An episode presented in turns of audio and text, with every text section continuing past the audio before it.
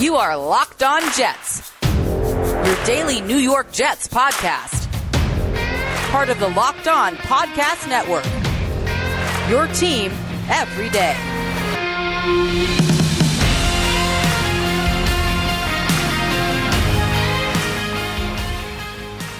This is the Locked On Jets podcast for Tuesday, November 10th, 2020. I'm your host, John B. from Gangreenation.com. Our show today is brought to you by Pepsi. This football season is different, and Pepsi is here to get you ready for game day no matter how you watch this season.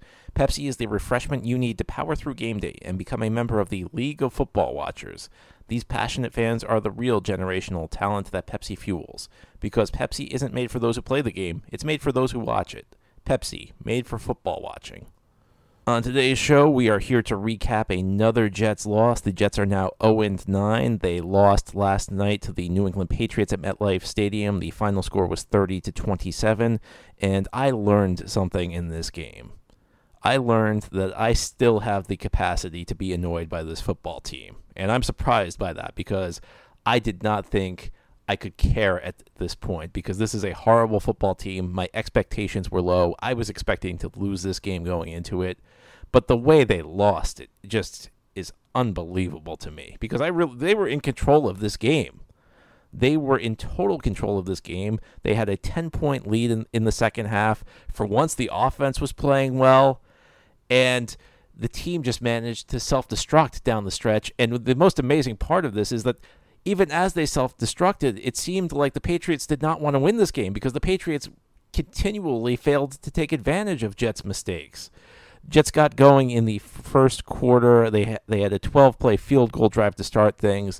The Patriots answered that by marching down the field in 7 plays on their first drive. It was capped by a Cam Newton 5-yard touchdown run where Bryce Huff, the rookie, made a bad play on his own read. I mentioned in the preview show yesterday that my eyes were on Jordan Jenkins because frequently edge guys are targeted when the quarterback has the ability to run. I guess I got that right, but I got the wrong guy because Bryce Huff made a bad play. You know, undrafted rookie, what can you do?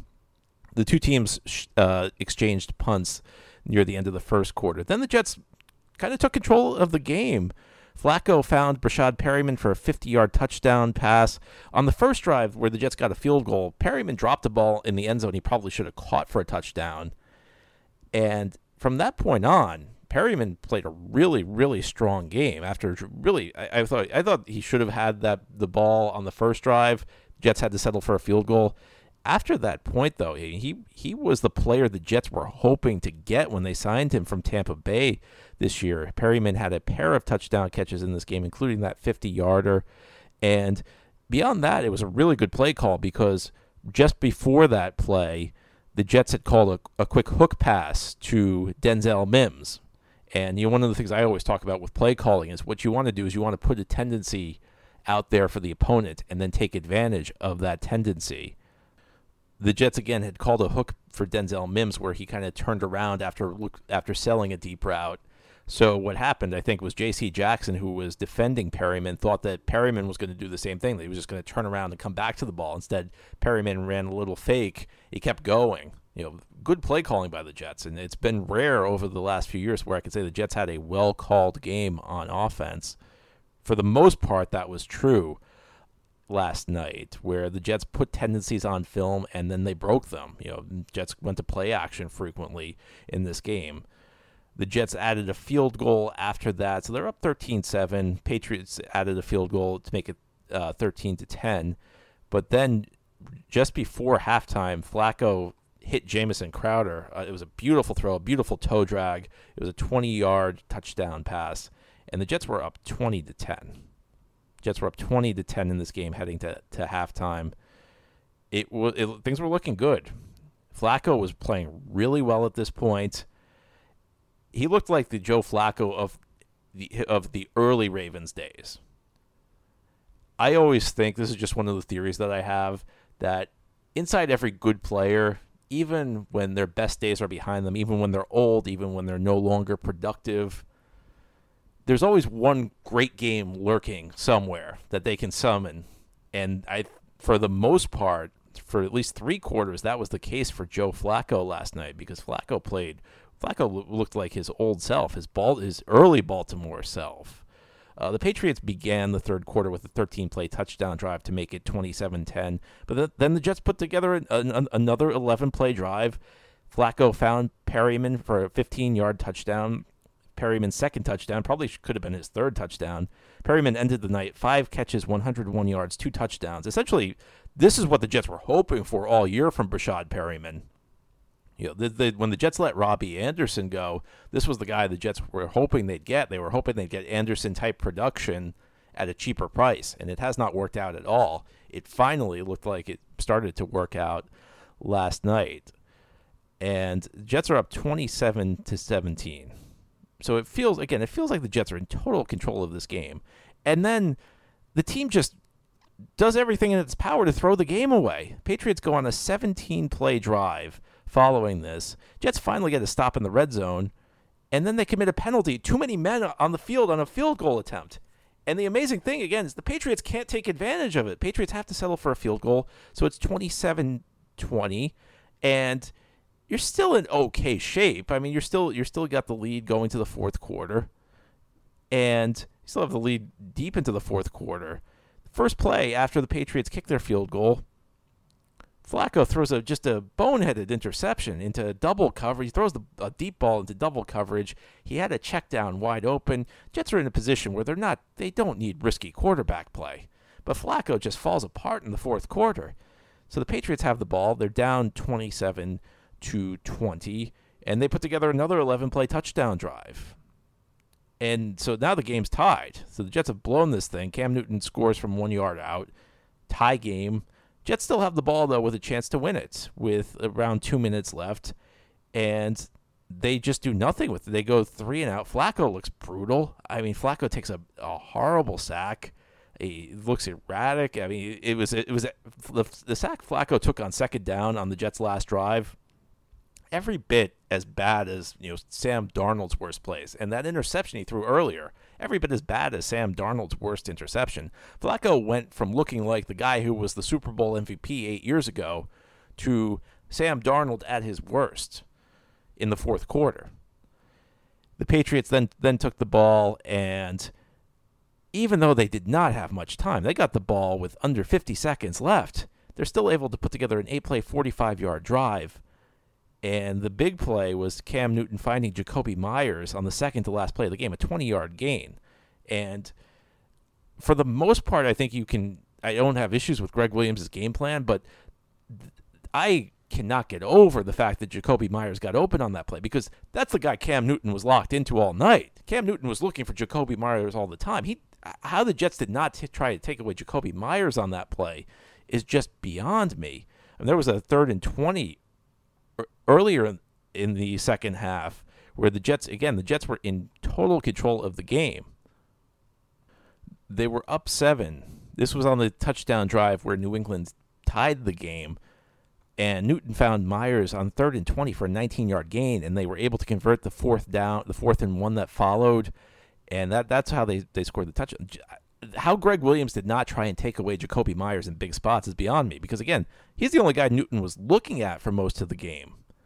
And for whatever reason, Meyers had 14 targets in this game of Newton's 35 passes. So in key spots, you knew that's where he was going with the ball, and the Jets did not do anything to try and take him away. You know, tough to figure out. And after Newton found Meyers to get the Patriots in the field goal range, Nick Folk, the former Jet, hit a 51-yard field goal as time expired, and the Patriots won. The Jets somehow managed to blow a game that they were up by 10 points in the second half. They fall to 0-9 on the season, and again, you know, I understand it if you don't want to see the Jets win. I understand it if you want to see Adam Gase get fired, which, by the way, this team fell apart. This team totally fell apart in this game. When you have this sort of team-wide collapse, it is on the coaching, because the first sign of adversity in this game, this is a sign of bad teams with bad coaching. The first sign of adversity, the team collapses. Bad, awful coaching job. You want to say you want Adam Gase fired, I understand. You want to lose because you want Trevor Lawrence, I understand. Losing like this, though, will always bother me, because this was a game that was there for the take. It was a game the Jets should have won, and they found a way to lose it. And this was, I mean, as bad as this season's been, I think that this was the worst loss of the season. Some things about this season are normal, like the Jets losing games, but other parts are different, and Pepsi is here to get you ready for game day, no matter how you watch this season. Pepsi is the refreshment you need to power through game day and become a member of the League of Football Watchers. These passionate fans are the real generational talent that Pepsi fuels, because Pepsi isn't made for those who play the game. It's made for those who watch it. Pepsi, made for football watching. Go to madeforfootballwatching.com to check out the latest football watching content from Pepsi. Locked On Jets podcast recapping a totally inexplicable loss by the New York Jets, to the extent any Jets loss is inexplicable. The Patriots beat them last night 30-27 on Monday Night Football, and I'm sure many of you disagree with my analysis, because I know a lot of Jets fans are rooting for the team to lose because you want Adam Gase fired. And by the way, after that kind of performance heading into the bye week, how can he not be fired today? I would love to know that. I'm not sure if it's going to happen, but at 0-9, heading into your bye where you have some extra time for a new coaching staff to prepare for the rest of the season, losing like that, I just don't know how the Jets could possibly justify Adam Gase continuing to be the head coach at the end of the day, because that loss is coaching. Listen, there are losses this season where you can say, okay, it's part bad talent, part coaching. There are losses that you could probably put on the lack of talent because of the poor front office work that the Jets have done through the years that has left this team so lacking in the talent department. But that was just a team that totally fell apart the first time it hit adversity. Everything fell apart. Even the veteran quarterback just collapsed down the stretch.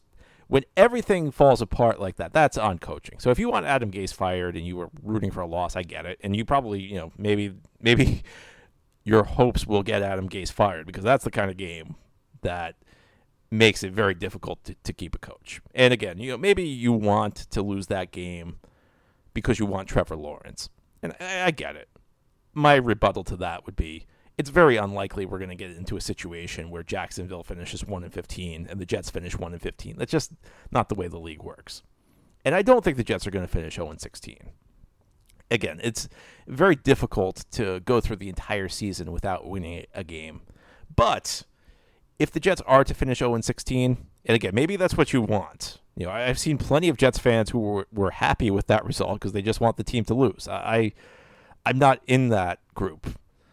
But if the Jets are to finish 0-16, that's the kind of game that sets you on that path. One of the things that happens every year is there's some team that starts off undefeated. They get to this point almost every year. The team gets to, late October, maybe this point on the calendar, and they haven't lost a game.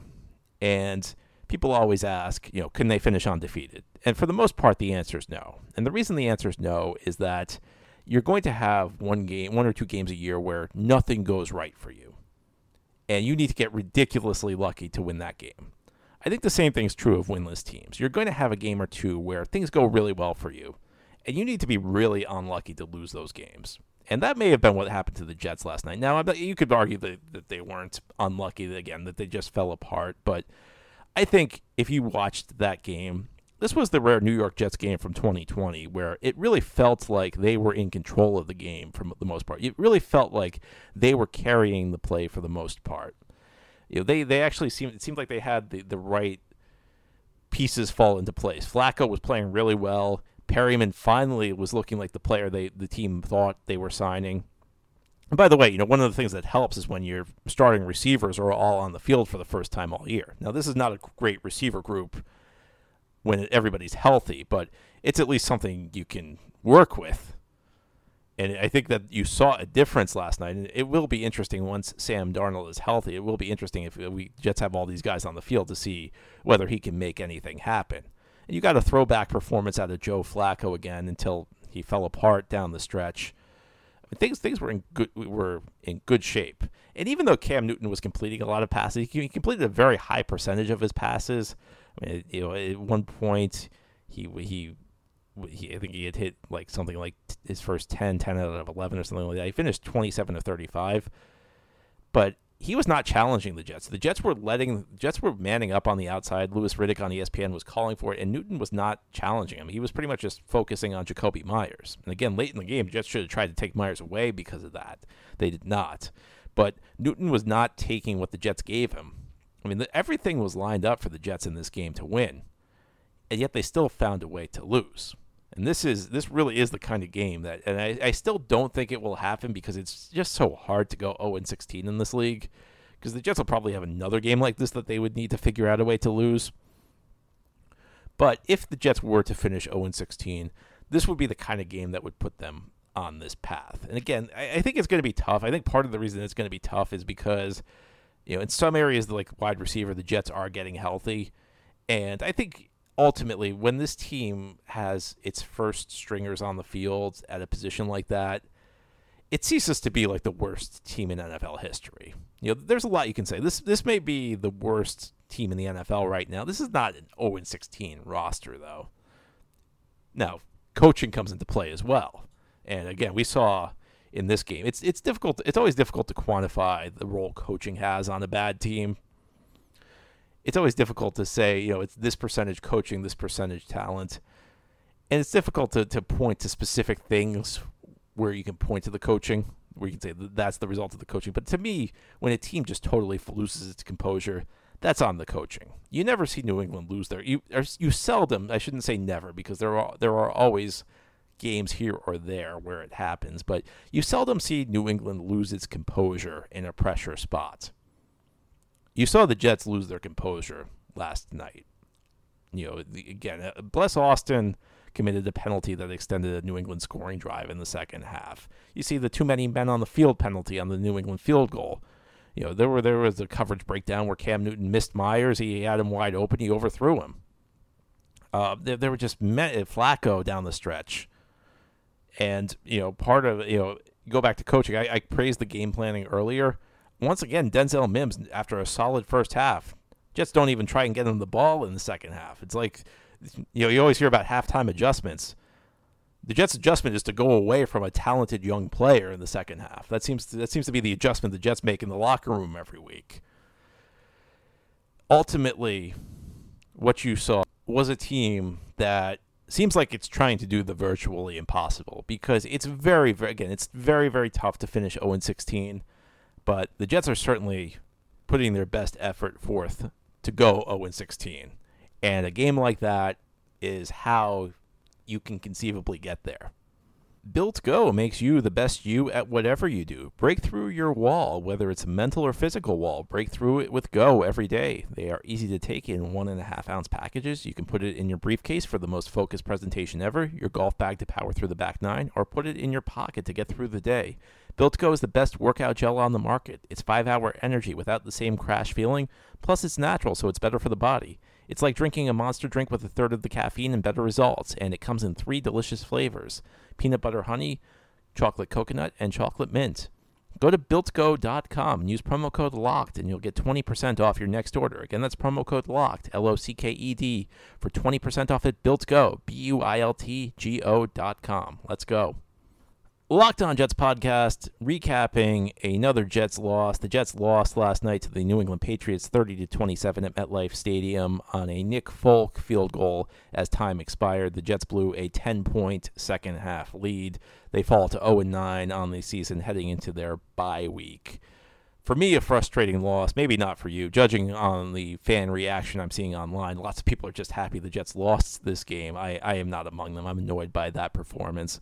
But if we're talking about the silver lining from this game, I think I would go with the play of a couple of rookies. It's always tricky judging a draft class, especially in year one. People always try and give immediate draft grades. How do the rookies look? It just does not work that way. We don't know how good a draft class is for at least 3 to 4 years. You know, most rookies do not contribute. And for the Jets this year, it's been especially tricky to judge because they've had so many injuries with this draft class that you really haven't been able to have any takeaways. And that makes it especially difficult because in a season like the Jets are having, really you're looking to the future. You're looking for hope for the future. You're hoping that your young players look good, and in many cases for the Jets, young players they will be counting on in the future just have not been able to get on the field. Well, it feels like the rookie class is finally starting to get healthy. And again, there were some positive signs. Denzel Mims, another solid first half. He ended the game with 4 catches, 62 yards. Again, in the second half, it felt like the Jets did not try and get him the ball, and that has become a recurring theme since Mims returned from hamstring injuries a few weeks ago.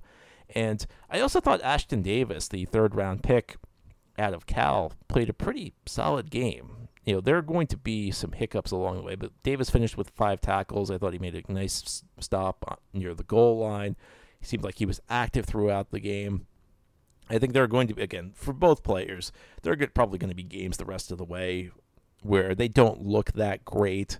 But you really, for rookies, I just want to see flashes. I want to see signs that there's talent there, that once they put the pieces together, they could be pretty good. And, you know, we've seen Mekhi Becton look pretty good for the most part this year. You know, as far as my expectations go, at least, I think Becton has exceeded them so far, although Becton left last night's game with an injury. The rest of the rookie class has struggled to get on the field. Finally, some things looking brighter on that end. And I thought a solid game for two Jets rookies last night. So that's a takeaway. I think everybody can appreciate rookies looking pretty solid, because for the Jets, it's all about the future. It's not about the present. The present is not looking very good. You hope the future looks better. Anyway, that's all for our show today. Thank you for listening. This has been the Locked On Jets podcast, part of the Locked On Podcast Network. As always, if you enjoy the show, subscribe to it and leave it a good review. I hope you have a good Tuesday, everybody. Send me your mailbag questions. We will do our mailbag show tomorrow on Wednesday.